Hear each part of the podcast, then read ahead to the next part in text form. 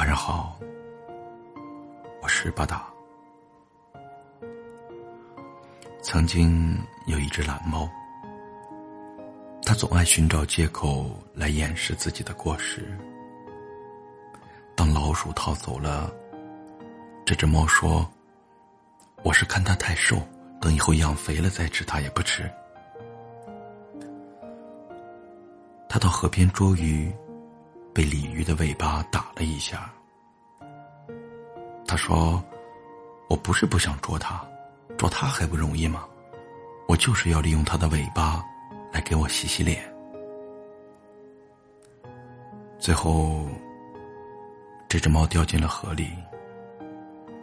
同伴们打算来救它，可它却说：“你们以为我是遇到危险了吗？不对，不对。”我是在游泳。话还没说完，他就沉默了。此时，同伴们你望我，我望你，说：“我们走吧。”他现在应该是在表演潜水了。结果，可想而知，这只猫就这么淹死了。淹死在水里，也淹死在自己的借口里。这是一只可怜又可悲的猫，让人畏叹。实际上，在我们的现实生活中，也一定有许多人和他相似。他们自欺欺人，善于为自己的错寻找借口。结果，搬起了石头，砸了自己的脚。受伤害的总是自己。面对困难时，我们往往有两种选择：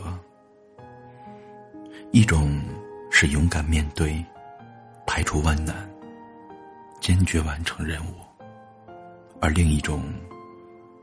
是为困难寻找借口，选择逃避的方式去面对，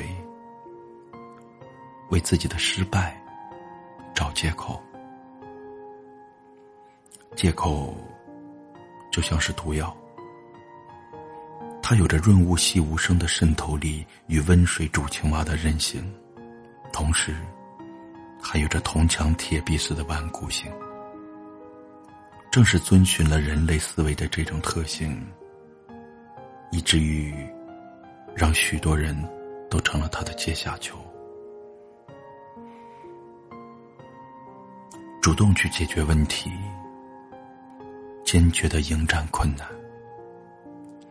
只要你长期这样，那成功就会永远伴随你左右。